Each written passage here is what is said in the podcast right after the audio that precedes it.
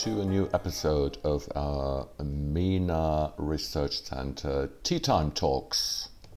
I'm very happy today to talk with Ruud Koopmans, the Institute Director for Integration, Migration and Transformation from the Science Center in Berlin, a very well known sociologist and book author who was focusing and is focusing on migration, integration, and asylum policy in Europe. This is the first part of our episode focusing on the scientific work of Ruud and also talking about the situation regarding asylum and uh, refugees here in Europe. So let's jump into it. Thanks, Ruud Koopmans, for having me here at your institute at the Science Center in Berlin.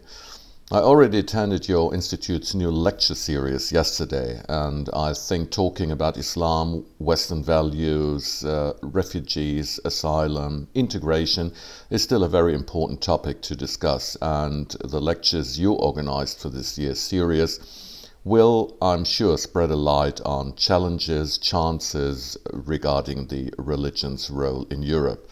But before we jump into the topics uh, we would like to discuss, many of our audience don't know your institute. So, what is the WZB exactly, and what is the focus of your institute? Yeah, so the, the WZB, um, uh, Berlin Social Science Center, is its, its English uh, name, um, is um, an independent research institute. So it's not linked to a university, um, but it's financed by uh, the federal government of Germany and um, the um, uh, state of Berlin. So it's a co-financing. Uh, it's comparable to uh, Max Planck Institutes, which, which some uh, people may be more familiar. Um, so we collaborate with universities, but we, we set our own research agenda basically. And um, the research of the WZB is, um, is um, organized into different research areas, and one of these research areas is the research area migration and diversity, and that is the area that I lead as research director. And we do research on migration and integration in, in all its uh, facets um, including uh, also um, uh, forms of uh, extremism, both against immigrants, so right wing populism and extremism, but also um, by immigrants, um, Islamism. Is it basically focusing on scientific work, or uh, may you also be able to consult governments' politics on the topics you and your institute are working on? the Grundlagenforschung, so that means problem-oriented basic research. So we do basic research. It's not uh, contract research. It's not that the government asks us, okay, we want an answer to this and this question. We set our own agenda, but uh, we don't consider ourselves to be an ivory tower. Uh, we want to also um, yeah, transport uh, our research findings uh, into society. So it means that we find it important to be also present in the media and also to be involved in, in policy advising. So, um, in my case, that means, for instance, that I try to put my uh, academic findings also into a format uh, that is accessible to larger audiences. So, in 2020, I published a book on um, the crisis of the Islamic world, das verfallene Haus des Islam.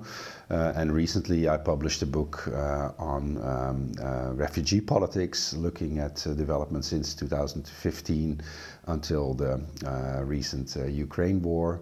Uh, and um, especially looking at uh, the question how we can avoid uh, the problems that we have had and are still having with refugee, refugee polit politics in the past and the present, and redesign um, uh, asyl lottery. And what was personally, when looking back to your scientific biography, your main impetus as a sociologist to focus on topics like uh, integration and uh, migration? And then um, um, I um, applied for a job here at WZB um, as a postdoc uh, in the 1990s. Uh, uh, for a research project on uh, right-wing extremism. And of course, focusing on right-wing extremism, you also have to focus on uh, the main topic uh, that provides uh, a fertile ground for mobilization of right-wing extremists, and that is immigration. So that brought me to the immigration issue. Um, so it is actually via right-wing uh, extremism. I mean, I've been focusing on this topic since, uh, I would say, well, right-wing extremism since the 90s, but um, uh, um, migration, integration politics, yeah, at least for the last 20 years or so. Mm. Yeah.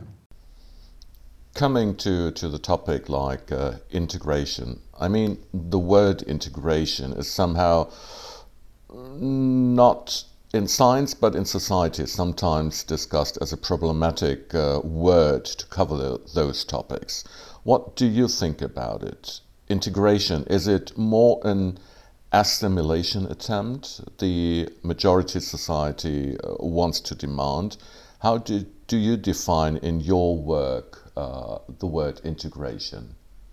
Um, yeah, maybe first a, a, remark in advance about sort of this being um, a contested uh, word. Uh, so we live in a world in which uh, more or less every word uh, is contested. Um, That's true. No, I mean it's. Uh, I think it's a troublesome development that uh, nowadays we talk more about words than actually yeah. about content. There is a lot of thin air. There's a lot of waste of energy in the public debate uh, about words and labels. So let's just go back to what it actually means. Integration, if you look at the academic definitions and also at the policy definitions, also in policy, it basically means that we strive to reduce the differences between immigrants, newcomers, whatever you want to call them, and those who are already there, the natives, the autochthones, or whatever you want to call them. Again, this is just labels, you know. Yeah. Uh, and it's all about, okay, you know, integration is a success when it doesn't matter for your educational success, for your labor market success, or for your risk to become involved in extremism or crime, also in the negative sense, whether you have a migration background or not, and or whether you're of a particular, whether your parents came from a particular country. To the extent that that is not the case, and it actually matters, uh, and especially if it matters in ways uh, that, that uh, for, for, which there's no substantive reason. Of course, it's not a problem if people, you know, if Italians prefer spaghetti and Russians prefer borscht. Uh, that's not uh, the kind. So assimilation in that extreme sense, there's no need for that. But in this, and, and then it doesn't but in the sense of in, in the core uh, institutions of society that you know your, your background doesn't matter, that should actually be a consensus. And it is actually a consensus if we look at what is behind words. But there's all this debate about whether we should, uh, assimilation is something I, I once, a couple of years, I published a book, Assimilation oder Multikulturalismus, which used assimilation in the way in which is very common in the academic literature and also actually in society and politics in the United States, for instance. Yeah. And it means exactly the same thing as integration. When we're just talking about this, this attitude by, by some politicians, part of the society nowadays, that they start to focus only on semantics and not focusing on the problem and how the problem can be solved do you see a shift, especially in this discussion within the last years, that the problematic focus on, on semantics and not discussing and trying to solve the problems is, in fact, the main problem? Yeah, I think it, it is a major problem because it stands in the way of finding uh, solutions for uh, real problems and one also has to ask the question, of course, where where does it come from? This focus on semantics. It has it has something to do with the fact that um, the political left has become captured by uh, uh, an intellectual, highly educated middle class. You know, the political left is no longer a, a working class or a poor people's uh, movement. It is, at least if you look at the higher echelons, at the membership, and at the active uh, party members, it's become extremely upper middle class, and also within the middle class, a very particular section. It's those who are uh, working in, in jobs in, in the social and humanities field. And, you know, what is the main resource uh, of um, Bildungsbürgertum? it is words. And that is why there is such a focus on words and on identities. Not, uh, you know, the, the, the material has completely disappeared out of view or it has, is of secondary importance. So that's why we have all this identity politics because it is it it's it shifts the battlefield from material issues to those issues in which um, um, uh, the professional uh, new middle class, the highly educated, can claim competence. That's where they have a competence. That's where they can have the upper ground in these debates. And I think that's, that's highly problematic because it has estranged uh, the political left uh, from the working class. It has left mobilization uh, and the working class and also the, the non-high, uh, basically not just the working class, basically from everyone who is not highly educated and and or not working within uh, this social slash humanities field, not working in a in a state job, basically in a public service job. Yeah. Um, so it has contributed to a large extent to the polarization that we see in society and and of the drift um, of uh, uh, a large part of the sort of lower and middle classes towards uh, the right and and sometimes even uh, the extreme and populist right you just mentioned the so called identity policy. How can an institute and a scientist who is also discussed in the public, like you, um, professor at the Humboldt University, and you also got many critical feedbacks after the release of your books and your clear words on migration, integration, and the asylum crisis. How can you with a with a scientific attitude, try to challenge those non-scientific and uh, just more or less semantic attacks. Um, yeah, I, think it is the, the, only way is to keep uh, emphasizing um, reality and um, and and facts, um, and also to keep reminding people of what is actually at stake. So if I as an example, you know, refugee politics, the topic of my, my most recent book, is a highly emotional and highly normatively laden uh, political field. And because of this, every discussion about refugee politics ends up in a fight between uh, the conservative right and uh, the progressive uh, left. Whether these labels are correct, uh, that's uh, something else. But uh, without, you know, any progress towards a solution. We have been in a stalemate in refugee politics for, for the last 25 years or so, on the European level uh, as well as on uh, the national level. So what I try to do in the book is to go back to what was refugee politics actually initially um, uh, established for. And what is its aim actually? Well, its aim is actually to help the largest, you know, with the, with the capacities that we have, to help the largest number of people that we can um, that are actually in need of protection. And, of, and at the same time to do so with the least possible negative consequences for the receiving society. These are two things. They are separate and you know you have to find the right balance between the two. And if you sort of go back to basics there and just you know forget about all these these normative and, uh, and, and, political uh, debates for a while, but go back to the essence then you can actually, you know, get back to the drawing board and see, okay, how can we do this differently? And you know, I don't want to get into the details of my proposal there in the book. And in my book on uh, on Islam, it's it's a bit the same. You know, uh, many of these debates around Islam and the integration of Muslims, they, they lead nowhere because any argument that is critical becomes brandished as, uh, as Islamophobic, whereas on the other side of, of, of the argument, uh, Islam is rejected uh, outright, and so there's no debate from that position either. But you know, my my approach is oh, if if we really care, and I do, you know, if we really care about um, uh, um, minorities and also the the the fate of uh, Muslim societies uh, around the world, then we have to actually look at uh, the problems that exist in these countries with an open eye, uh, and not, you know, look the other way.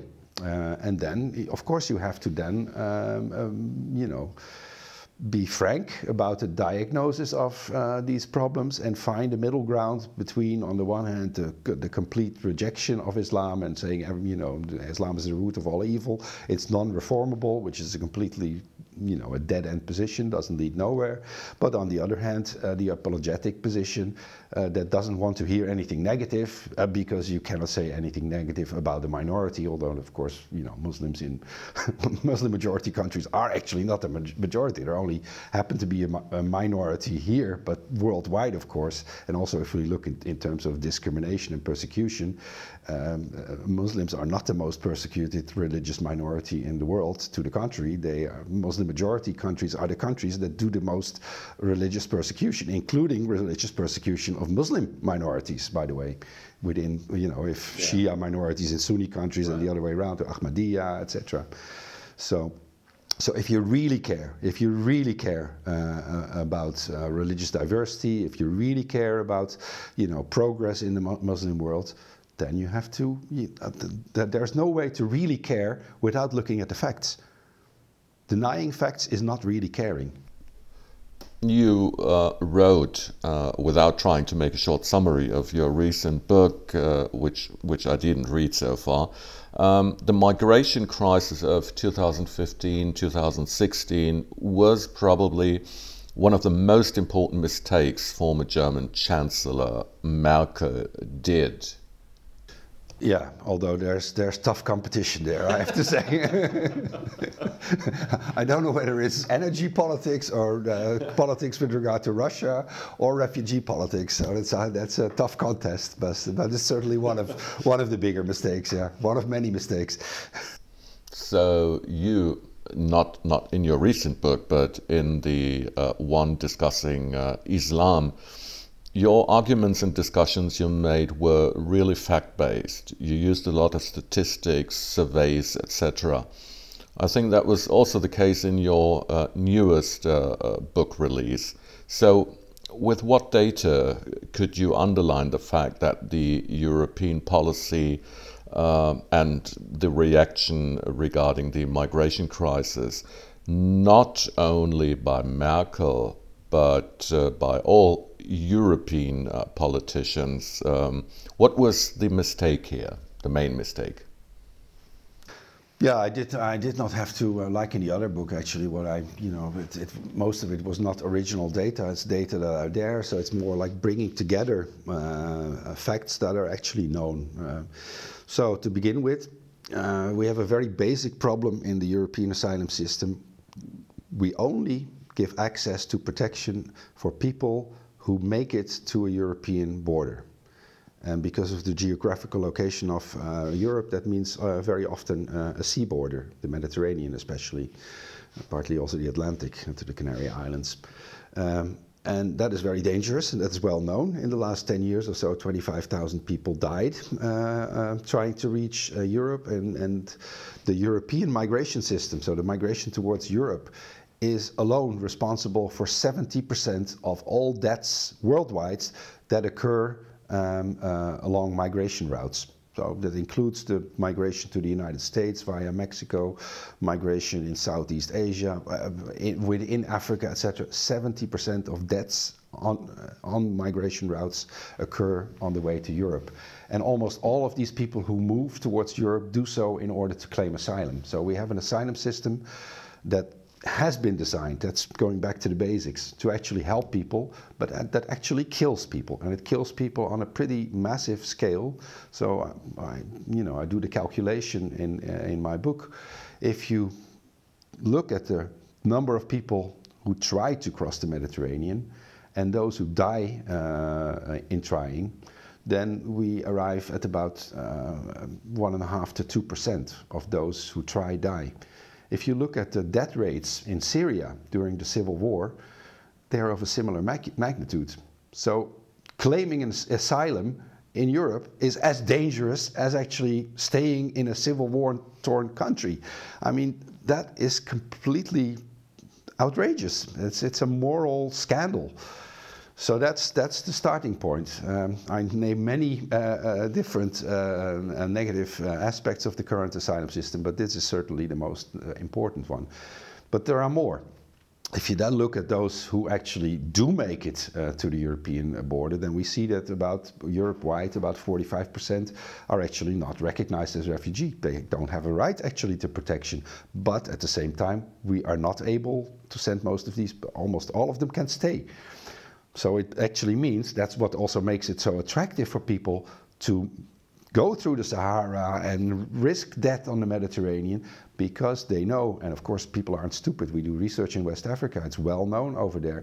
Once you make it to Europe, you can stay, regardless of whether you come from a safe country and you are not politically persecuted, there's no war in your country. You know that when I make it, they all know. It's not that people don't know that they're, they actually overestimate the risk. Uh, even they think that the risk is even greater than it is. But they still uh, um, um make themselves on their way towards Europe because they know once I'm there, I can stay. And that's, that's like a sort of a, a carrot that we're holding uh, to, to poorer parts of the world that, that basically leads many people into debt. And as I say, 45% of people who actually come are not actually those who need protection. And if you look at the other 55%, uh, for instance, those that come from Syria, Iraq, etc., that, that mostly are recognized as refugees, a very large majority of them are young men. Where are the families with children? Where are the old people? Where are the sick people? And if you would look at the socioeconomic status, you would also find that these are often men not from the most poor and most um, needy families, but actually from families that are able to pay uh, the thousands of euros that are necessary to pay smugglers to get into Europe. I name a few examples in, in, in my book of you know people who are relatively well off uh, in their countries of origin. They are able to uh, to uh, to finance the journey. So we are not helping. Uh, um, even the ones that we are helping are not the most the, the most needy Syrians. And then there are some countries in the world uh, where there are terrible refugee crises, but that are geographically so distant from Europe or there are barriers that make it almost impossible for people from these countries to actually reach Europe. Yemen is an example, Myanmar, Congo, etc. We don't help these people at all. So, from, from the seen from the perspective of its own aims, the reason why we established a refugee law after the Second World War, this system is a complete failure. And then it produces also uh, all kinds of negative consequences for the receiving societies.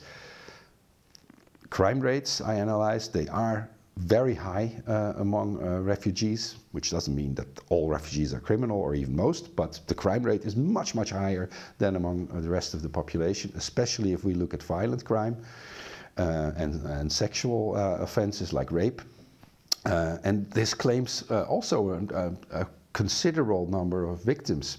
So my, one of the uh, um, figures that I mention in my book is that in Germany between 2017 and 2020, more than 3,000 women were raped by refugee perpetrators. Refugee in the sense people who claim asylum and not necessarily recognized because if you look at those cases more in detail, there's a high overrepresentation of those asylum seekers who actually are not recognized or are still waiting for the decision or are in, in appeal, etc.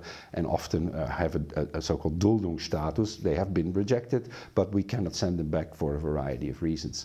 So there too, uh, there are negative consequences. And integration also um, um, doesn't uh, go very smoothly. If you look at labor market integration at the beginning of the refugee crisis, Angela Merkel and also uh, many representatives of employers' organizations were all very enthusiastic about this going to be the refugees were going to solve the demographic problems of Germany and the shortages on the uh, labor market in terms of skilled labor. And of course, nothing uh, of the kind has happened. Um, no, 70% uh, of asylum claimants from that cohort are still dependent on um, state social welfare payments.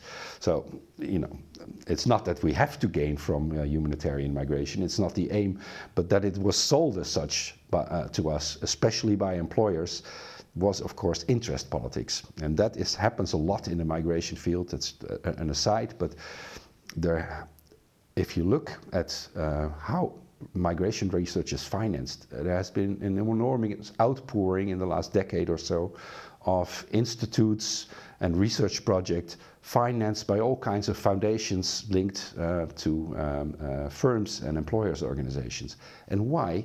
Of course, employers have, a, have an interest in migration because, in the case of the refugees, okay, 70% are dependent on uh, state uh, uh, support, but the 30% that isn't, of course, they take they uh, they they are they are they gladly take those uh, asylum seekers that they can employ. That also pressure put, puts pressure on the wages, etc.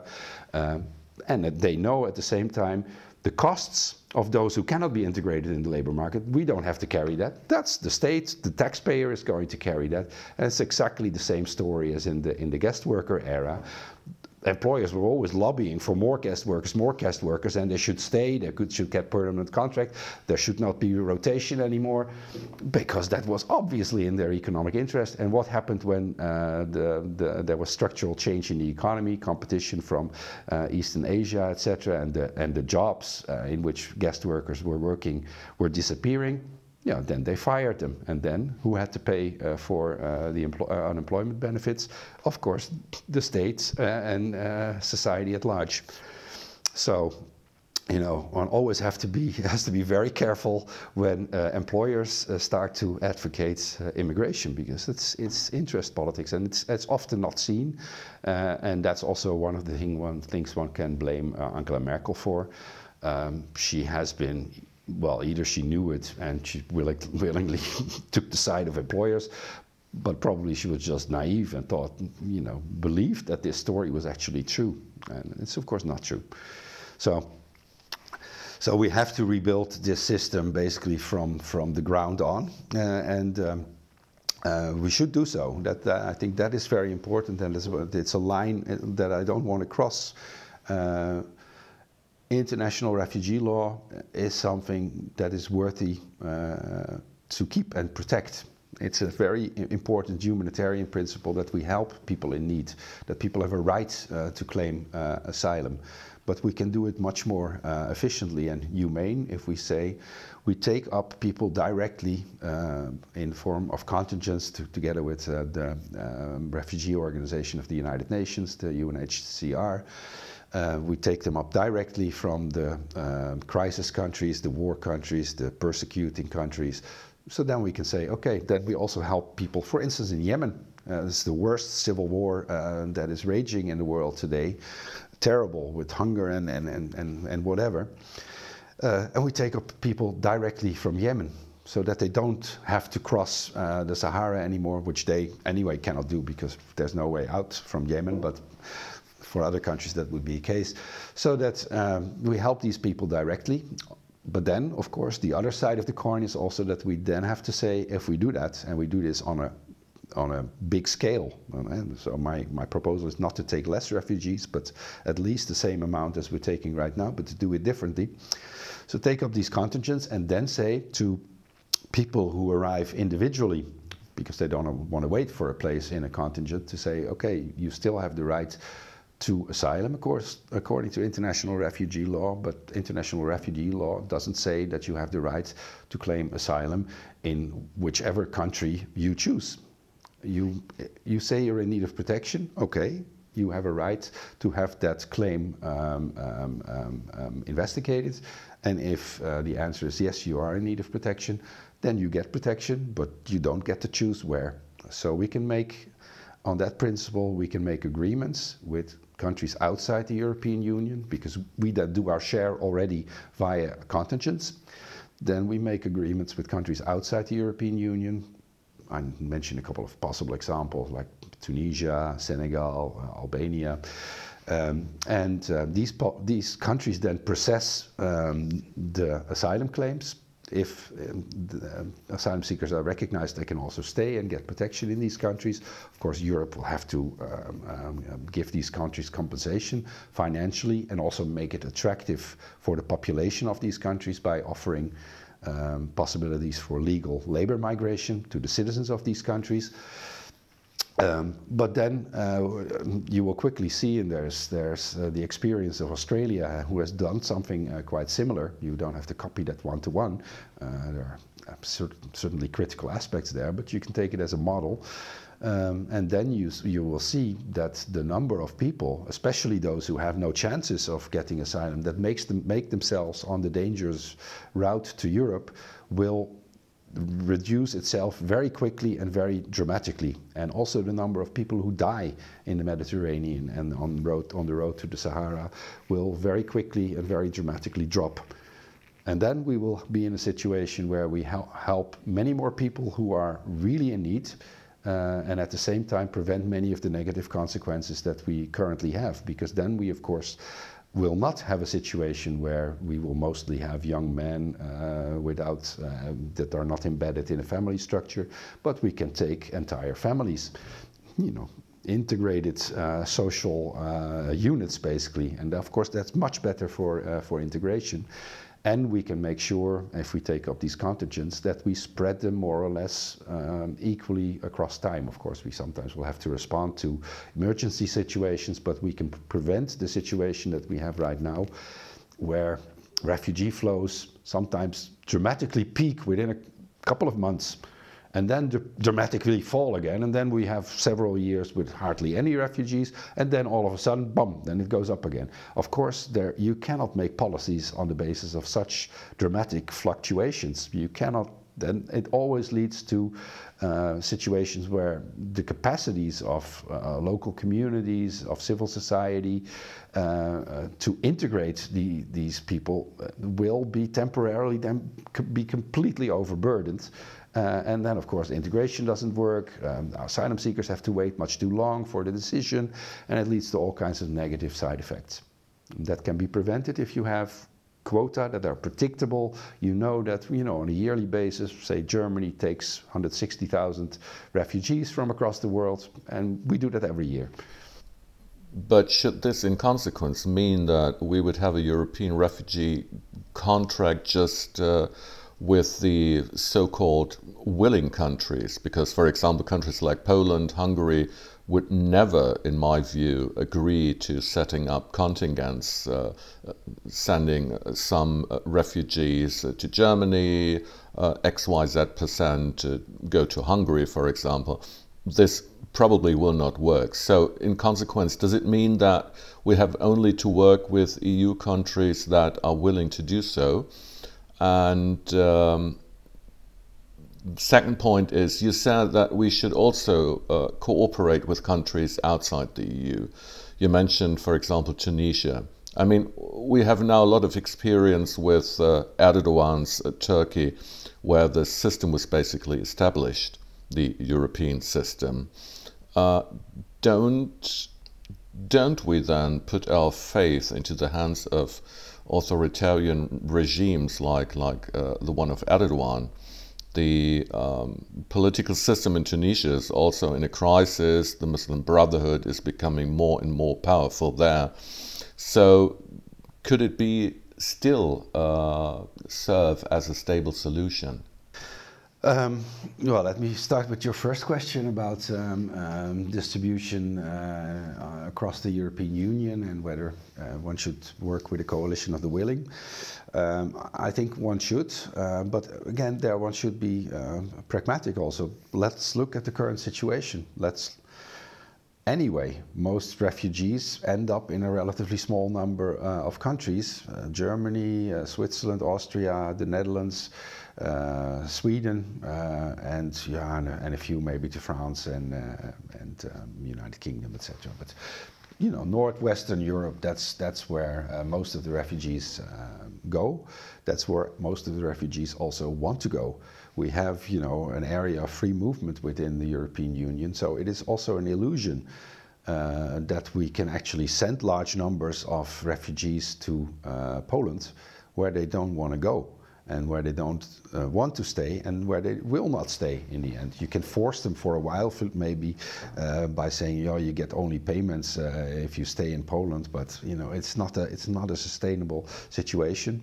Moreover. Um, we know from, from research on, uh, on, on um, um, inter-ethnic conflicts in the context of immigration that these are most likely uh, from both sides uh, to occur in situation where migration is a relatively new phenomenon, where the relative increase in migration is relatively large. That means if you send large numbers of asylum seekers to regions or to countries that have little prior experience with immigration, that is a recipe for disaster. It is a recipe for violence, it's a recipe for the rise of right wing populism. It's also a recipe, my research shows, uh, for crime uh, among uh, uh asylum seekers because they also don't find uh, an ethnic community in which they can be integrated there, so they are, you know, isolated and, and you know, there's no uh, structure in which they find uh, their place.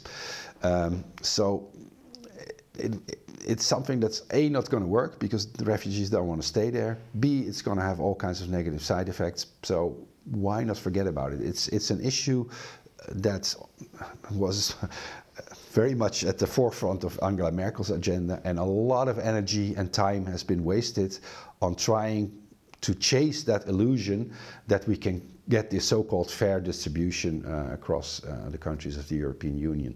So let's forget about it for the moment. Let's just sit together with the countries where refugees actually go uh, and try to find a better solution. And I'm pretty sure that once we have that better solution, and once uh, people in countries such as Poland know that those who are actually coming are not just uh, a random uh, group of people among which many don't have a, a right uh, to refugee protection, in which young men with a high risk of uh, criminality are highly overrepresented, but where we actually have a situation where the people that we help are actually really people in need and they're, you know, they're fairly distributed, they include families with children, etc., then probably also the willingness of these countries to make a contribution will increase. But even then, probably the refugees themselves don't want to go there. So, you know, it's we shouldn't chase windmills uh, here, and, in, in, but just be pragmatic and try to, you know, look at the facts on the ground and try to find a better solution. What about the contracts with third countries? Yeah, so that was your second question. Um, I mean, of course, you mentioned uh, the the deal the deal between the European Union and Turkey, uh, which of course shows that such um, um, uh, agreements can be highly uh, problematic.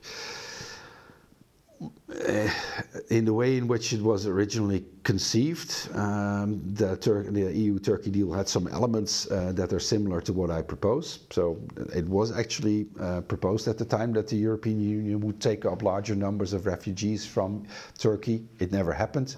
Um, it was also the idea that Turkey would take back rejected asylum seekers from Europe. That also never happened. Instead, what happened, and uh, it's of course it was the unwritten part of the EU Turkey declaration, but the most effective part of it, it was just that Erdogan held back the refugees. Just as before he had openly tolerated a very visible smuggling industry on the Turkish Aegean coast, especially in Izmir, you know, which was very visible. You know, the main uh, uh, uh, center of the smuggler industry in Izmir was just next to a police uh, station, and it was just tolerated. And the police in, in Turkey, you have to know, it's not local police; it's directly on the Interior Ministry, and they are uh, immediately at the spot if anybody says anything negative about Erdogan. So it's not that they don't have the capacity, but there was no willingness at the moment that uh, it was politically um, uh, convenient uh, for Erdogan to co cooperate, you know, the refugee flows stopped immediately, and the, and the original idea of the EU-Turkey deal never materialized. The second problematic aspect of that uh, deal was that the main uh, exchange, uh, the thing that Turkey got in exchange next to money, was not um, a legal migration for Turks uh, to the European Union, um, but uh, it was the promise uh, of reopening of the uh, negotiations about uh, EU membership uh, and vis-à-vis travel for, for Turks to the European Union.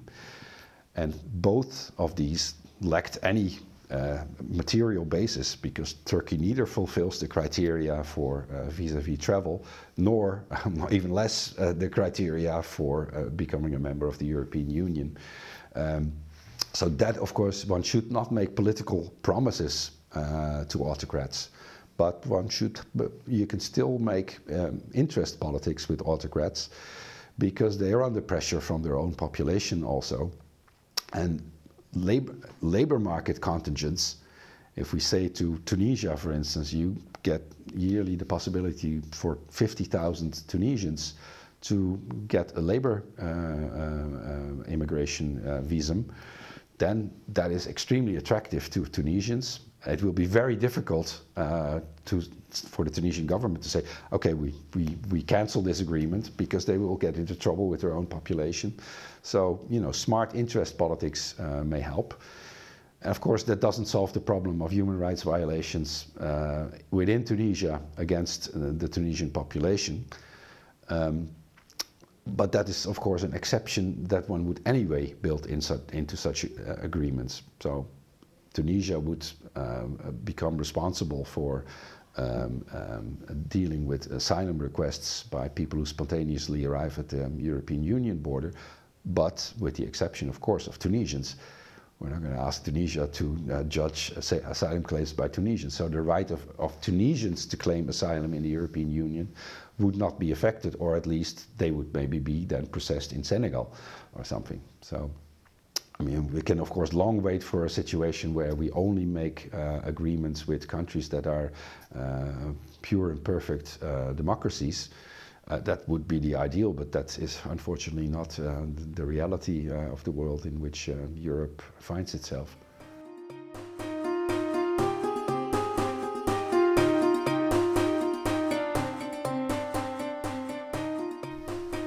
So that was the first part of our Tea talk with Ruud Koopmans.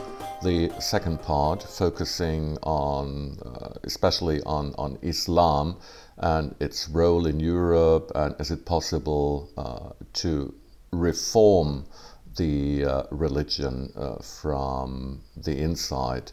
Uh, here in Europe, um, but also globally.